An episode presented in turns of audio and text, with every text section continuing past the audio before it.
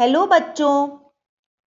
आज के कविता पाठ में मैं आपको बताऊँगी कि रावण का वध करने के उपरांत प्रभु श्री राम माता सीता, लक्ष्मण जी, विभीषण, सुग्रीव, अंगद, हनुमान जी और अन्य सभी वानरों के साथ अयोध्या नगरी के लिए प्रस्थान करते हैं।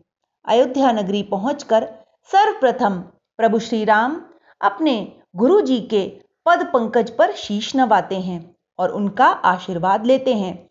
उसके पश्चात सीता जी और प्रभु श्री राम लक्ष्मण जी के साथ माताओं की चरण वंदना करते हैं। इधर सुग्रीव, जामवंत, विभीषण, हनुमान आदि सभी माताओं से मिलते हैं और उन्हें प्रणाम करते हैं। तो आइए प्रारंभ करते हैं आज का कविता पाठ। पुष्पक गगन पड़ा दिखलाई, आए लखन सिय रघुराई हर्षित अवधपुरी नर नारी, सकल गगन पथ रहे निहारी। लौटे वन से श्री रघुनंदन, अनुज सहित सादर पुलकित मन।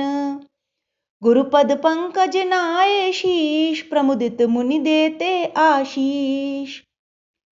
सीता अनुज सहित रघुनंदन करने लगे मात्र पद वंदन। माताओं ने उन्हें उठाया, सूंघा, मस्तक, हृदय लगाया।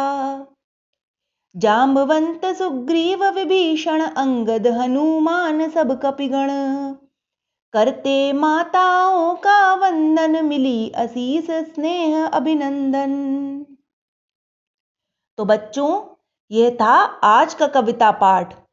इस कविता पाठ में प्रभु श्री राम अपने अयोध्या नगरी वापस आते हैं। वो एक पुष्पक विमान के माध्यम से आते हैं। पुष्पक विमान वही विमान है जिस पर बैठ के रावण सीता जी को हरण करने के लिए आया था और उन्हें हर के लंका नगरी ले गया था।